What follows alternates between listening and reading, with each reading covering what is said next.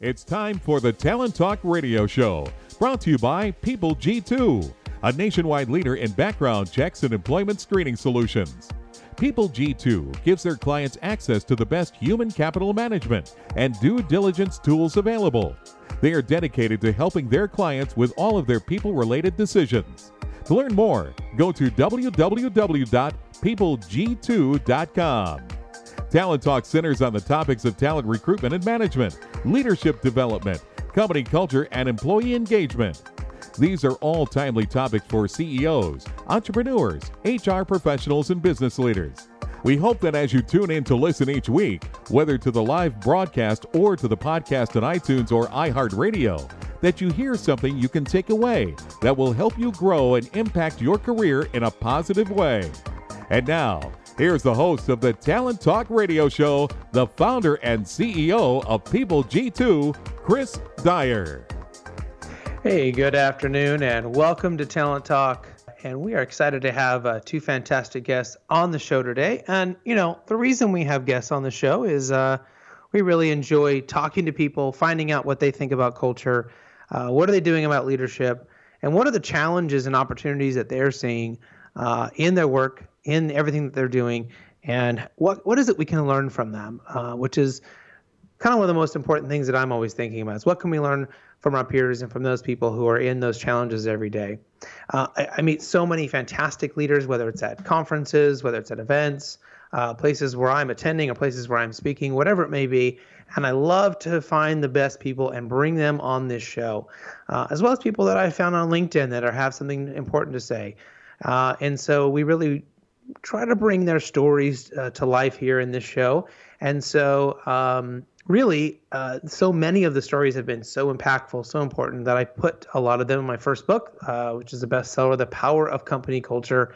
Uh, love to have you check that out. You can get on Amazon or Bowl or koganpage.com or wherever it is you find books, you can find my book. Um, and uh, there's a lot of great stories there from everywhere from Southwest Airlines to General Motors uh, to Warby Parker to to Zappos. So uh, a lot of great lessons there.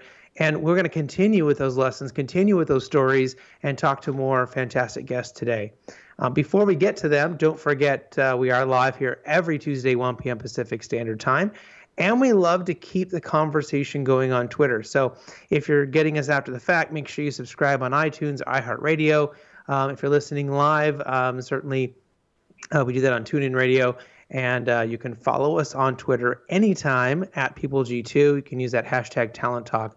My social media guru, Sarah, is there. She is listening intently uh, for all the best things, ignoring all the stupid things I might say, and uh, putting them on Twitter. And everything our guests may say that's really important or a good takeaway, we're sort of doing that live. So if you want to follow along and comment and retweet and like and all that stuff, now you know where to go. Um, okay, so uh, let's talk about my guest today. Uh, my first guest on the show will be Patricia Jones, the CEO of Connected Arrows International. And then we'll take a very short uh, commercial break and just enough time to switch over and bring in Jen Spencer, the president and CEO of the Creative Executive. Um, as I said, she'll join me in the second half, but let's go ahead and get to the first half and uh, bring in Patricia Jones. Uh, welcome to the show. Thank you so much for having me. I'm uh, been looking forward to this. Well, so have I. So uh, hopefully we'll have a great uh, conversation. And uh, I know you uh, officially as Patricia, but I think you you maybe commonly go as Patty. Is that right? That's perfect. Okay, great. I know if someone calls me Christopher, I think I'm in trouble. So, um, anyways, uh, why don't you tell everyone a little bit about yourself? Um, you know, what's important for us to know about you as a leader and what you're doing, and of course, get us caught up on what is Connected Arrows International. What are you doing, and what's important about your company? Well, thank you for allowing me to do that. So, I would say that what Connected Arrows is about is is really around. If you think about that inside your organization, there's there's kind of these arrows coming from the business side, from the technology side, from the talent side, from all different directions. There's there's also things coming from outside the organization and, and kind of thinking about like how do you how do you bring all that together? How do you uh, reduce that conflict and, and just kind of really figure out what's going to be high value, impactful, and make a pivot knowing that talent is the center point that that enables all of that. So how do you bring all that together? And so we work with executives, board of directors, and organizations on navigating that with them and specifically uh, making sure that there's real change, like navigating change. And uh, so that's what we've done. And, and I think that the important part is, um, you know, my background has had tons of pivots. And it's, it's really coming from um, all those different lenses and being able to uh, really have, you know, an eye towards thinking about it in all different types of way and, uh, and understanding those workforces. So that's a little bit about myself. Um, I would say that if I was to add one more thing, one of the things that we really focus on is, is helping organizations that are that are going through merger integrations of very different types of organizations, digital or technology transformations, and then um, and really like some finance transformations, so some bigger sweeping changes. And so, when it comes to, to managing change, uh, what are some of the bigger challenges that you see organizations facing today? Well, I thought about this in advance of our discussion, and I think that you know the the conversations that have been most oh, challenging um, for organizations today are around we're bringing in this new talent, this unbelievable talent. We're really excited about it. And then we've got this this legacy group of people, right, that had that have really contributed to the organization, and we're struggling on on how to bring that together so that that it, it works well, that it has meaning, that it it doesn't create so much churn. And so I think that that's the single thing that I, am seeing the most. The uh, the second thing that I'm seeing is that the pace of change is becoming something that we, we're dealing with every day, right? That, that the pace of change is not what it used to be. We, we, we used to go look at, you know, okay, here's what we want to do strategically. We're going to create some initiatives. We're going to manage that change and it's it's kind of a it's it's now this this how do we culturally adapt to change is something that we're going to see very very often. So it's a combination of of those two things and, and trying to create an environment that allows for those things. Yeah and and when you sort of talk about the, the pace of change um, that organizations are really you know, talking about today, facing today, um, uh, both with technology, with the changes in uh, the economy, politics, uh, availability to, to, talent and labor. There's so many things going on right now that maybe were different than five or 10 years ago.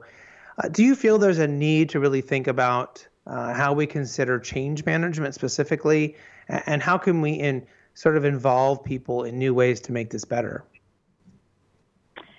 Well, I, I do in fact think it needs to be different, and I think I think there's a couple things. One is I think that change needs to be thought of much earlier, like in your strategic planning, thinking about you know what we want to deliver and and and and how what change is critical in order for us to be successful. And in fact, if we don't think about change, what are the risks? So I think that you know, thinking about that early on. And then secondly, the idea that you talked about about, you know, involving everyone. Like involving everyone in the change is pivotal.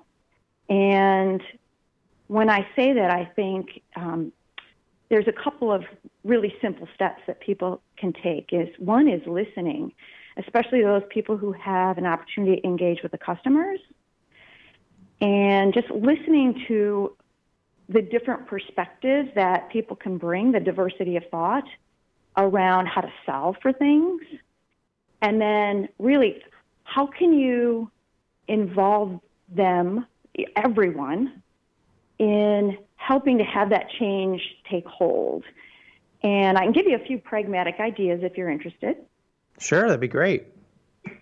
So, one of the things that we've been doing with a lot of organizations is one is helping them understand why, what's behind this, and, and have it have like true meaning to them. And, and that has made a huge difference. I think that the second thing would be um, actually making sure that when we're when we're hearing things, that we're that we're proactively listening, but really like how are we going to do something with that or not do something with that and let them know you know that, that we're that they're being heard. So so a little bit more of that so that that we have everyone involved in the change. I think that those are the the, the, the biggest things. I'd say that the other things is is giving them some tools so that they can be helping through the change either with the customer or different teams in the organization. So people on your uh, you know listeners are familiar with the change agent network, like taking that and leveraging that in a in a much more simple yet high impact way. Yeah, and, and you know you, you kind of started this off with with this idea of listening, and we've talked about in the show a lot of times, and that's a one of the pillars in my book uh, that the best organizations know how to listen. And what I see often is that um, inside of organizations, you sometimes have leaders that will be good listeners, but maybe the average employees are not listening. Um, or the biggest one is the employees are listening to the clients, they are listening to each other, and yet it's leadership that's not listening to them in order to kind of fil- filter that information up. Um, and, you know, so sometimes you know change can often be made more difficult by leadership. They're really the ones that have to be to give its approval. They have to drive those changes, and yet it can sometimes be the ones to get in the way. You know, do you think there's a way for leaders um, to to really uh, maybe avoid getting in, in the way of change, or how how do how do leaders sort of make sure that they are being a part of the right change? Because um, we don't change for change's sake. We don't just change just because someone says we should. We, we expect them to be the filters of good information. So, what, what's sort of the best process for them to think about doing that? I think the where I've seen the greatest success is having some kind of a approach to get people aligned because if you think about across the departments of the organization, the leadership across, sometimes they have different goals, different um, ways that they think about success. And so having some kind of alignment so that from a you know cross organization perspective, they're in it for the same goals, what they're going after. And then once those most senior leaders uh, have, you know, alignment, and, and when I say alignment, I think of alignment as they see things in the same way, they understand where we're going, and they also have some kind of a view of how they're going to have their various areas really act in a way that supports what they're what they're going after. I think that if you were to take one step further, it would be how do we make sure that once those most senior leaders, you know, are, are going after something that they that they really bring along the people that are, you know, part of their team as leaders. And yeah. that's where I see the, the biggest, um, you know, the senior leaders are there, and then the rest of the organization, and kind of the middle can be a place where people are like, well, you know, I'm not there yet. I I haven't been you know uh, brought into those discussions maybe, or um, I've been told that other things are important, and so um, so there, there's kind of that um, mm, disconnect. Uh, might be a word. So I, I think that how you know, if, if they can get those two layers, sometimes that that that to me is a it creates like that mud that sometimes you have to go to to get to the other side of change, it like eliminates that mud. Yeah, yeah, and and and that mud can really can get you dirty, get you stuck. It can get you, you know, slow you down. I mean, all, all the sorts of analogies we can throw it on there. Um, but you know, one of the things I was thinking about in, in preparation for you coming on the show today is, you know, certainly around this idea of change uh, and and what we do. And I often see organizations that maybe change too much. They don't change enough at all. They're sort of, you know, on one end of the spectrum or not. But I sort of wonder what your view was on the cost of change. Um, you know, is there a cost, and is that cost different for those that don't change enough that to compare to those that change too much? So I, I'm, I'm going to share a few examples that I hope are helpful. So towards the goal of maybe changing too much or taking on too much change.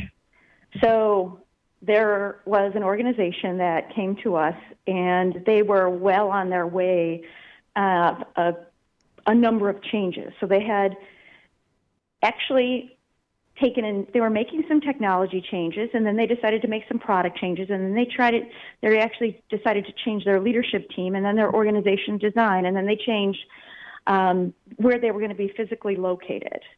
And then they decided to think about, well, we might need some help. So there was a big cost to them. They lost talent, they lost business, they lost the uh, focus, they lost so much in that undertaking too much. So the cost to them was extremely sizable. So you can imagine that they somehow really believed that this would just come fall into place. And so the cost was very, very big for them, to their business, to their people, to um, all kinds of different things. So that's that's one extreme of, of too much. The cost of too little is um, specifically if we think about talent and we we have like this goal that we want to make change, but as we bring in this new talent, we don't really have a commitment to change. We have the idea that we want to change, and we invest in this new talent, and we invest into somehow surfacing some ideas, but we don't really act upon it. And so it deflates the organizational talent. It maybe uh, we we get create some excite, excitement with some of our customers, and then we don't actually deliver on it. So there's there's some costs that are outside of you know the true investment, and so I think that those are some of the the risks that are associated with when boards and executives are, are thinking about change and actually trying to realize change some of the things that can occur. I hope that responded, you know, to, to where you were hoping to head. Yeah, yeah, and I think, you know, when we think about change, too much change, uh, where you started, um, certainly people forget about how much energy and how much time is is put into. Uh, if you're sort of always changing, I think that's different than always trying to improve. If you're always looking for ways to get a little bit better, uh, that for me feels like it works. But when you're trying to make giant changes, when you're trying to to impact something, you know, by more than maybe five percent uh, at a time, uh, it just becomes so overwhelming. And you, right, you, to your point, you lose the focus on what you're supposed to be doing. You're, you know, selling your product or service and servicing your clients and making sure people are paying their bills and all that kind of stuff. Um, we we look at it. We use sort of James Clear's um, I, uh, idea of the aggregation of marginal gains, which is we're looking how can we get 1% better. So these are just small changes, small incremental things uh, that we look at doing as opposed to, geez, let's move to another place or geez, let's change the entire leadership team or something that's so dramatic uh, that the, the, the focus becomes about the change and not about the results that we're trying to get out of the change. I think you you've articulated it very very well, and it's it's probably fairly uh, uh, understandable for people that if you don't change at all, then you, you're not keeping up with uh, your industry, you're certainly going to lose talent from, from sort of it's being a boring environment, right, where no one's there to learn and get better, uh, and giving those opportunities to to excel and, and to learn new things. So, uh, it certainly made a lot of sense to me. Um, you know, I, I, think we sort of look at uh, new talent um, coming in the organization. That's often, no matter where they are on that spectrum, the place where they maybe do get new ideas and they do try to think a little bit differently, eh, unless they've totally just brought in people who think and act exactly like they do. Um, but maybe as new talent um, oftentimes brings in these new ideas, how do organizations maybe balance the maybe their legacy ways of thinking and working with with someone new who has new ideas coming in the door?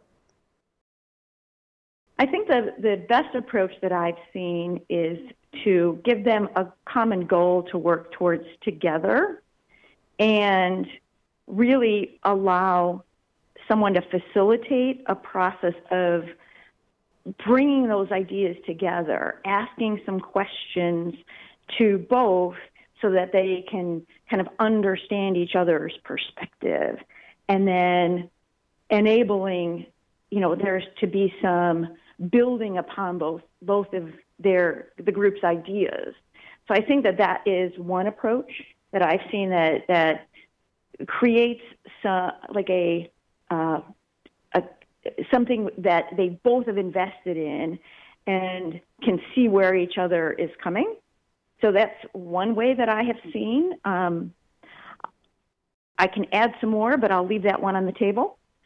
Yeah, please go ahead. If you have some more, that'd be great.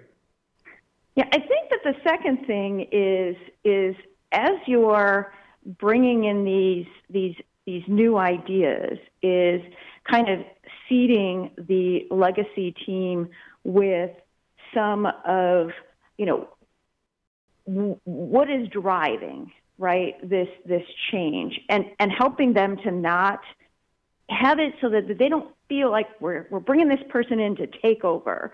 So setting some expectations with with both.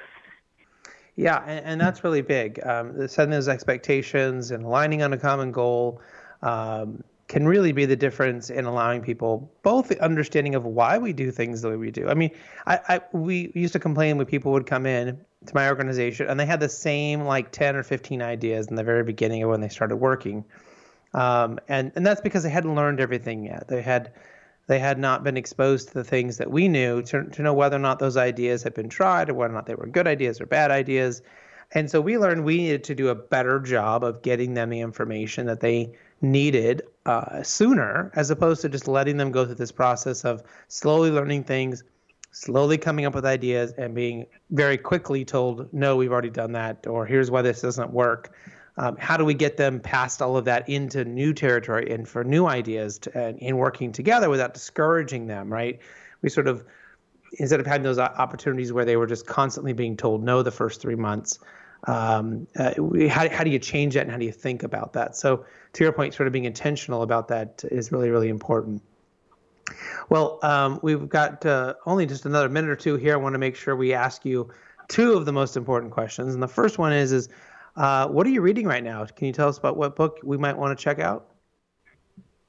Well, I thought about this um, quite a bit, and I think that one of the things that's going to be critical to everyone, no matter what seat you sit in in an organization, is getting an understanding of the cybersecurity. And I think it's going to be front and center in 2020. And I found there's a Forbes article and the Forbes article is defined as seven, the seven most dangerous tech trends 2020 everyone should know about.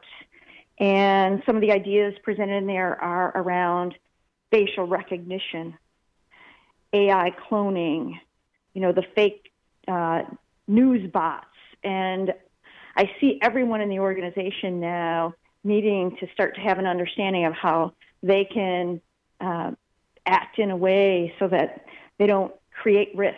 And so I think that um, anything around cybersecurity, but especially this article, right? It's a it's a few minute read, but it gives some visibility to things that I think are, are going to be right in front of us in 2020. So that would be my uh, idea of reading content. Well, fantastic. So, Patty, how can people get a hold of you and find out more about Connected Arrows International? I'd love to hear from your listeners, and I am personally on LinkedIn, very active, and under Patricia Jones and Connected Arrows. If you combine those, you'll find me. And then, of course, uh, via the website, connectedarrows.com. And I would love to hear feedback, comments, questions, thoughts. That would be wonderful. Fantastic. Well, thank you so much for being on the show today. Hopefully, we can have you come back at some point and give us an update on all the fun things that you're doing. That would be amazing. I would love to do that, Chris. All right, we'll be right back after this quick commercial break and bring in my second guest, uh, Jen Spencer. Imagine buying a newspaper and discovering that the news you're reading is six months old. There isn't much that stays the same for six months, and the same thing goes for background checks. In a time when so much outdated information is being passed around, it's good to know that People G2 offers something different. People G2, we provide today's intelligence, not yesterday's news.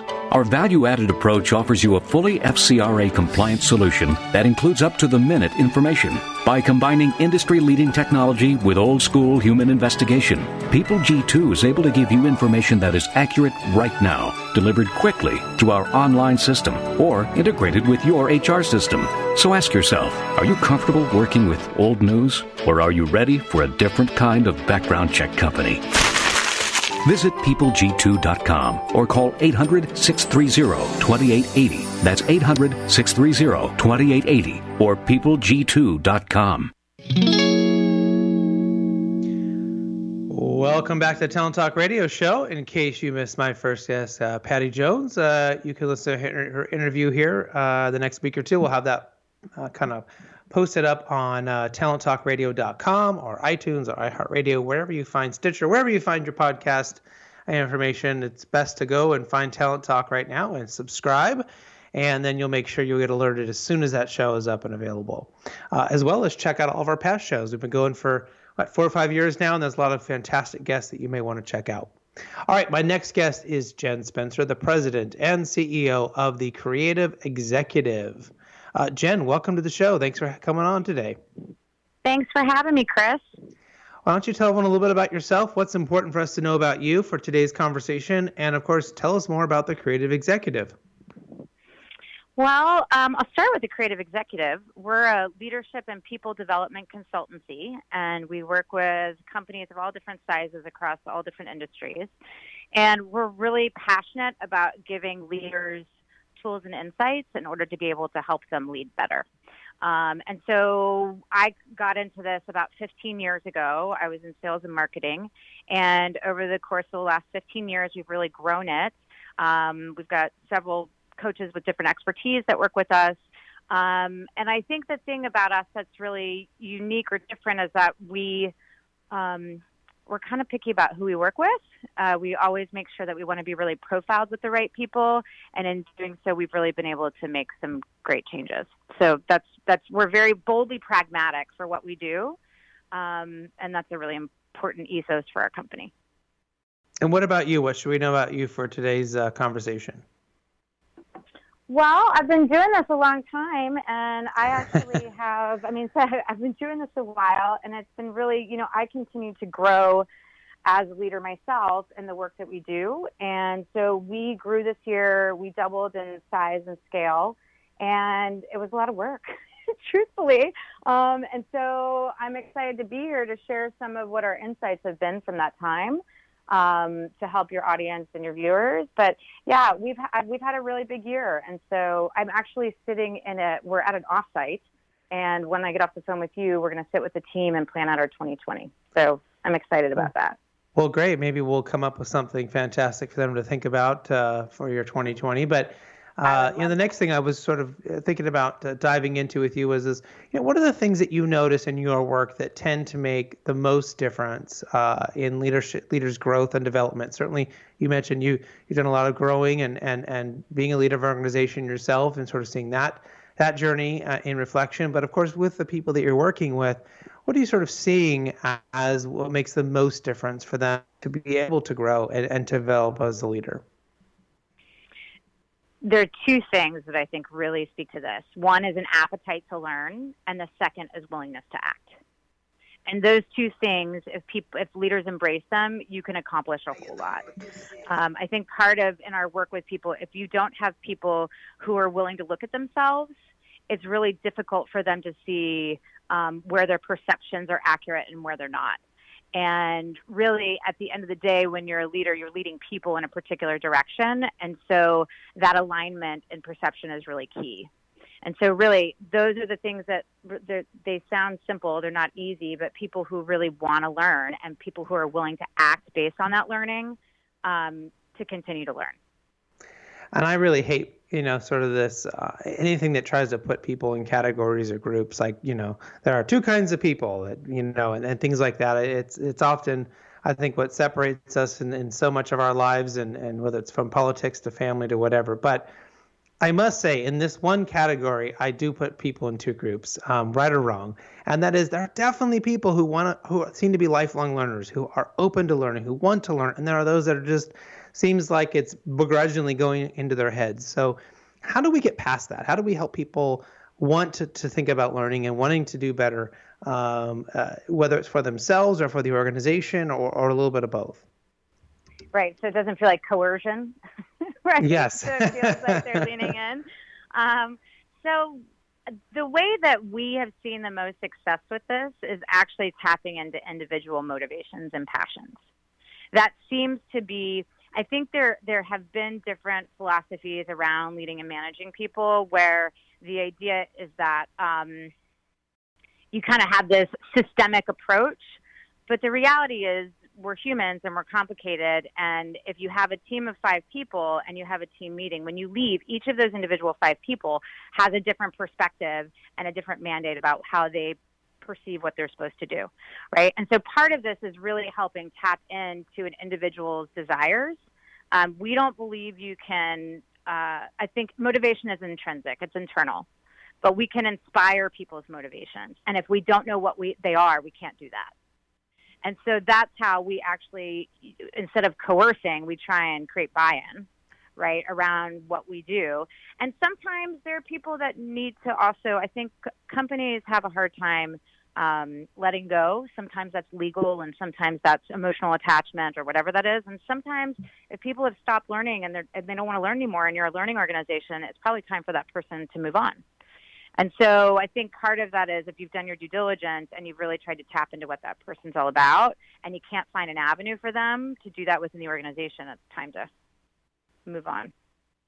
Yeah, maybe it's just not. I, I, certainly have seen that where people, it's not the right time in their life for them to be open to that. And, and you know, they get asked to leave or change careers or have to do something different. They're often kind of awoken to, well, maybe I just can't keep doing what. Um, what I've been doing. Um, but it can often take that sort of, I guess, abrupt change in their career path uh, to realize that.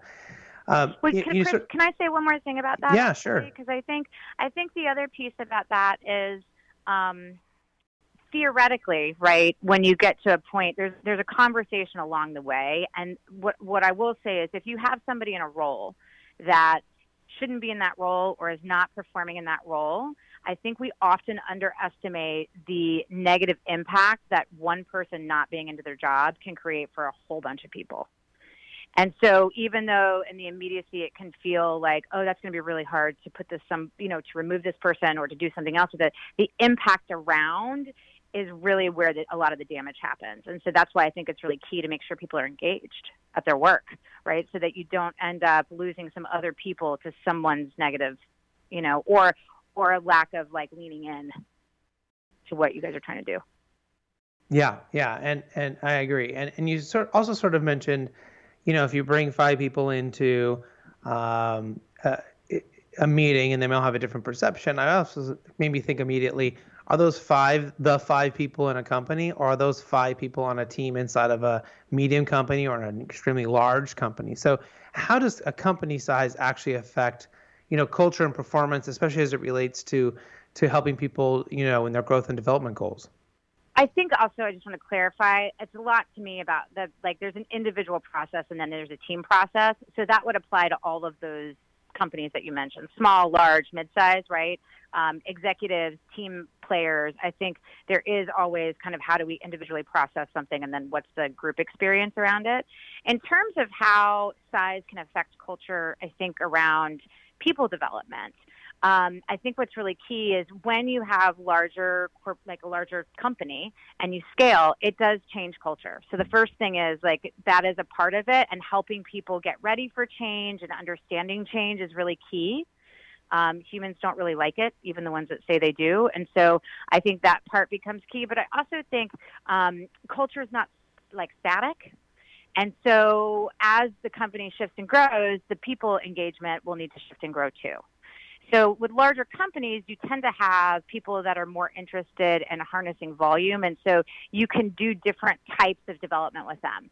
Um, we have a, a partner that we work with that does um, social impact work within organizations. And so we have one of our clients, and we brought them in, and they're going to do a whole session for about a quarter of their company. Um, and it's really there for a couple of reasons. One is to help them, you know, navigate their community outreach process in a more strategic way. But the other is to really get people on board with things they're passionate about. Um, and with social impact specifically, that, that tends to be an easy spot to go. So I think that the other thing I will say that becomes really important with size and culture and people development is the larger a company gets, the easier it is to hide both good and bad behaviors. Or I might say it a different way, the easier it is to miss good and bad behaviors. And so uh, it yeah. becomes really, right? It becomes really important for people to make sure that that communication is happening at all sorts of levels um, and make sure that it's not just direct reports, right? But maybe you do this is this. I don't love this term, but it's called a skip meeting, where if you're, you know, if you have your direct report and then their direct report, you might just have a lunch with their direct report, and it's not to it's not to uh, be sneaky about it. It's just to get input that you're not going to get otherwise. Yeah. And that input yeah. is really valuable. So I think you got to find different ways to get it when it's when it gets really big. Yeah, and, and that and that can be huge, and it certainly uh, help you have a better understanding of what's going on and where the person is at. Um, you know, so so much of that.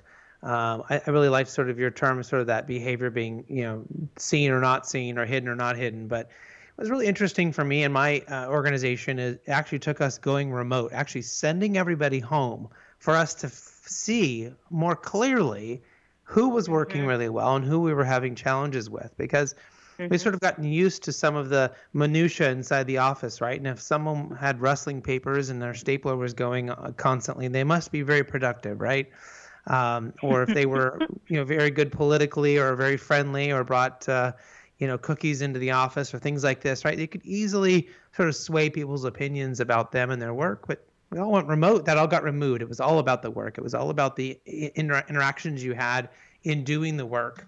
Uh, and for us, it was sort of that trick to maybe take the the, the veil or the blinders off of our eyes uh, as to who, and and most importantly, found out there was some fantastic people doing this amazing work we had never even realized. Uh, that was the bigger thing for me, more so than a few people we had to deal with.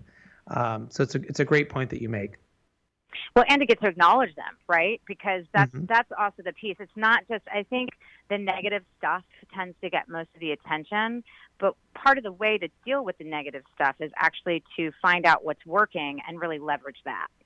And so I think it's easier also in companies to say what's not working. Um, and if you can find, again, sharing those stories among the company, it also is really inspiring for people across the board.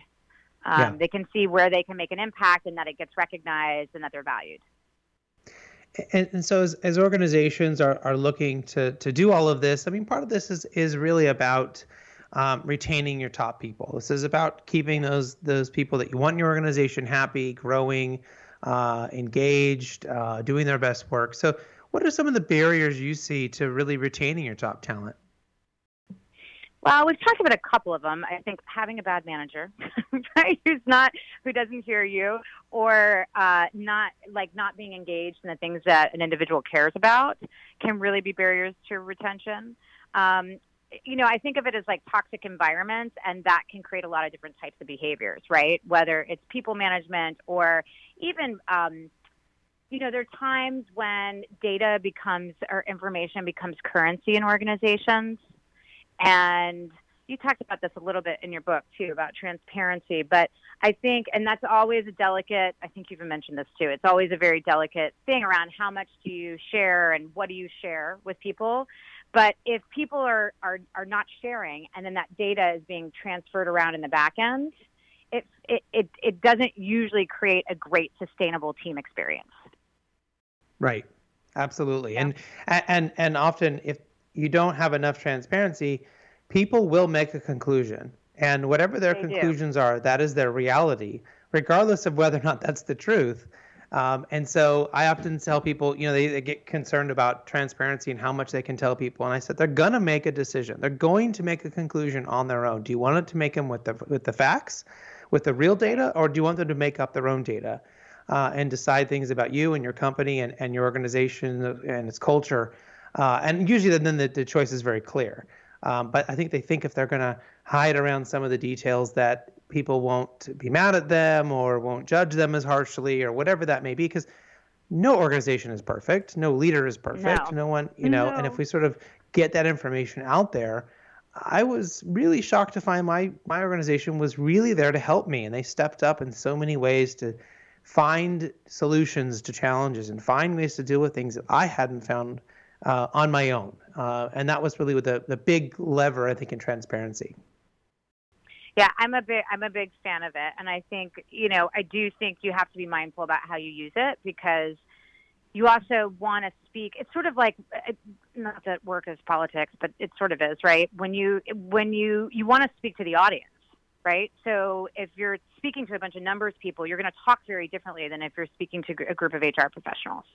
And so I think it's really key when you're ha- being transparent to communicate to the audience that you're with.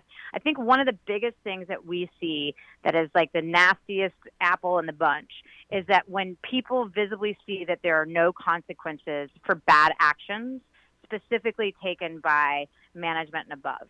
And so what that means is there's a different set of rules, right, for them and for us which does not create team. So I think that when consistency among levels, right, or being transparent when you're not being con- consistent and communicating why is really helpful in helping the team grow and grow together. Right, absolutely.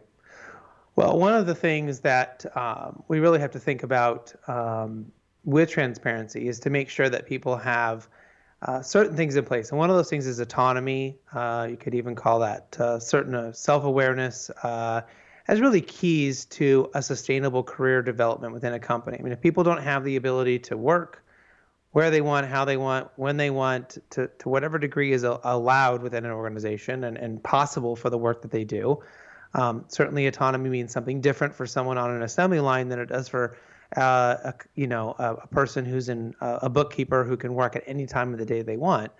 Um, you, you, know, what what are some of your thoughts on how we encourage that and use that as a tool within inside of our company for career development?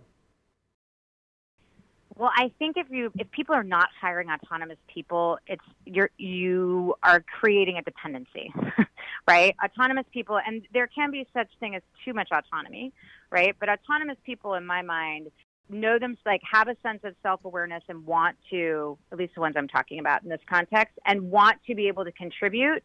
And when they contribute, they are able to see their contributions make impact, right? So whether you're talking about the the factory worker right? Or you're talking about the bookkeeper. Theoretically, you want the factory worker to follow the Kaizen principles, right? Where if there's something wrong, they let people know there's something wrong, regardless of if they have one screw or if they're putting on the entire piece of a car, right? Side of a car. And I think with bookkeeping, right, if you are a 1099 person or if you're a freelancer, right, that's doing this outside of uh, uh, doing this more in that kind of capacity, you still want what you want to be able to guide your work process and, and have influence. And so I think the key with hiring autonomous people, right, is you don't just want them autonomous people for you, but you also have to let them be autonomous.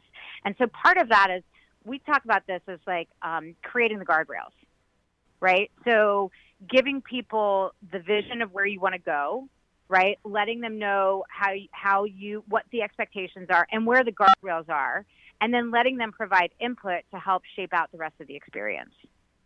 Um, and I think that really does make a difference. And when people practice that, what happens is you start to get all these really wonderful surprises of people. You get to see who leans in and who doesn't right? And that also right. helps from a resourcing perspective. Say, okay, what team are, do we need to put these people on, right? Because if if this team is all innovators and these guys are all implementers, right? Is this an implementer or an innovator? And so, not that you can't be both, but I think it's good. It helps people. It's almost like self-selection in some ways, but I think you're the people who are managing the workforce need to have strategy around that. Yeah, yeah, absolutely. And so as we sort of looked at this initially through the lens of an, an employee and and trying to make sure they have autonomy and uh, that uh, part of their part of their work to be happy and, and successful. Uh, that then sort of bleeds into the team environment, which you started to, to talk about. If we look at teams that may be disparate teams, how do we help them align? How do we help them be better inside of organizations? Well, I first, this is like a really simple thing, Chris, but people have to talk to each other.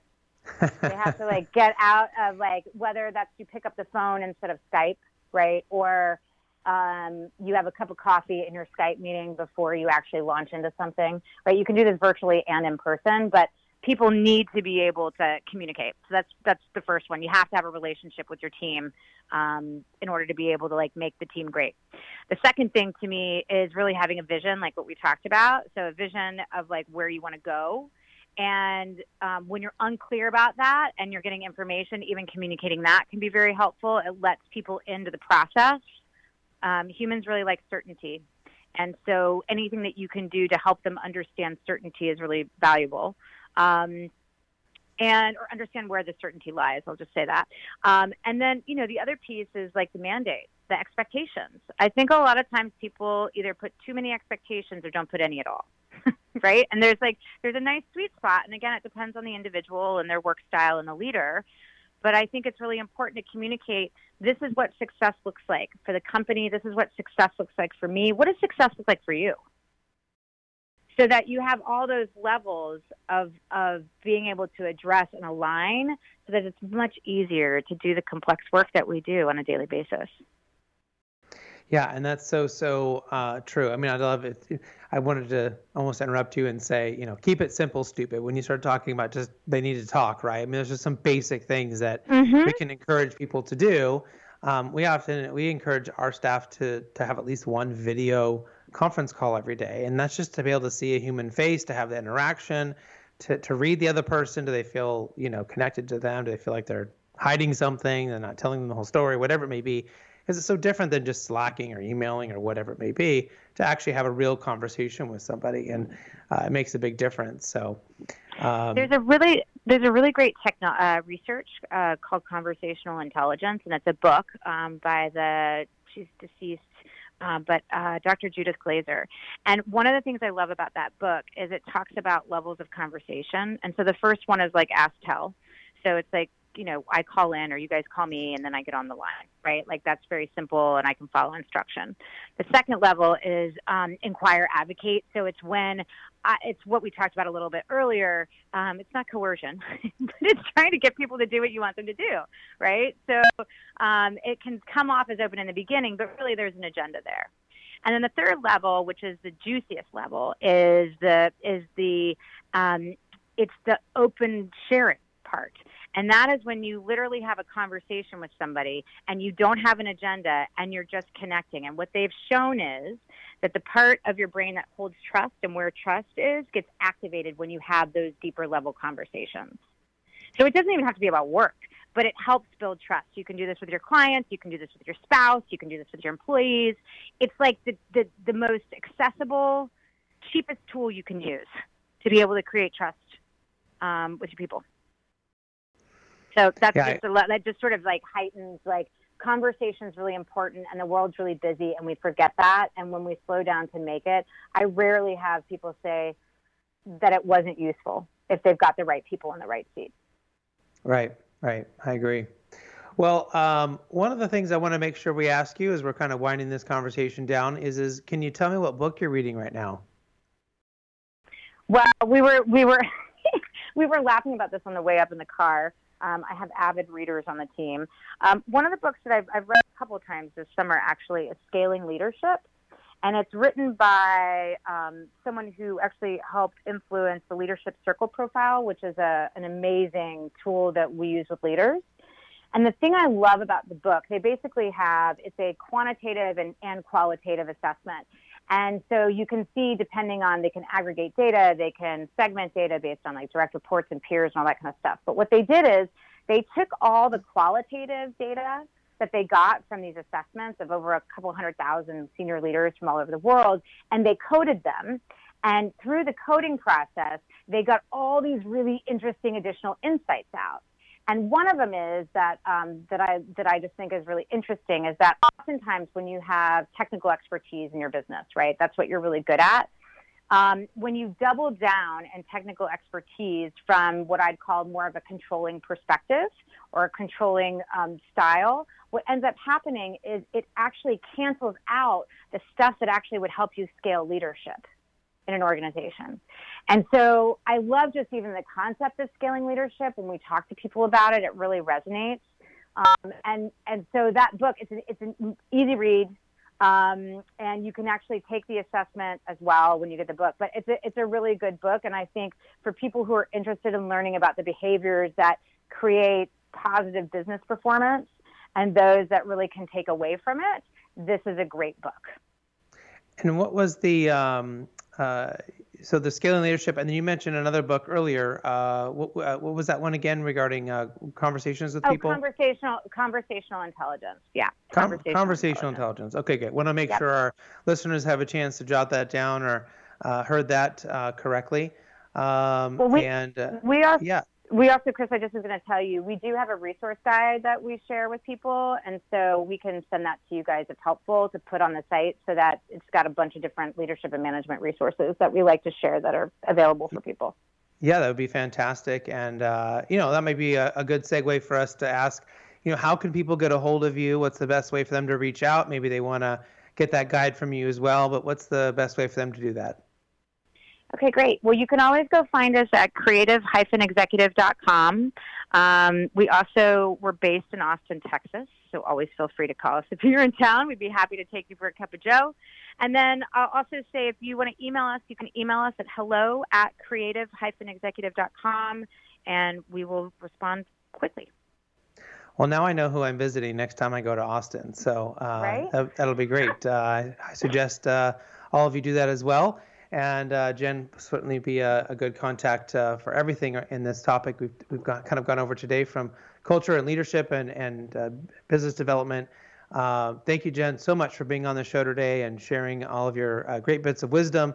Uh, hopefully, we can have you on the show again at some point to give us an update on all the cool things you're doing. Thanks so much, Chris. I appreciate right. what you're doing in the world. Take all care. right, thank you so much. All right, hope everyone in, enjoyed today's show. Uh, next week, my guests will include Tristan Kromer, innovation coach and founder of Kromatic, and then uh, Crave uh, Kissinger, the director of HR of National Tube uh, Supply Company. So until then, do what you love and show the world how talented you can be today.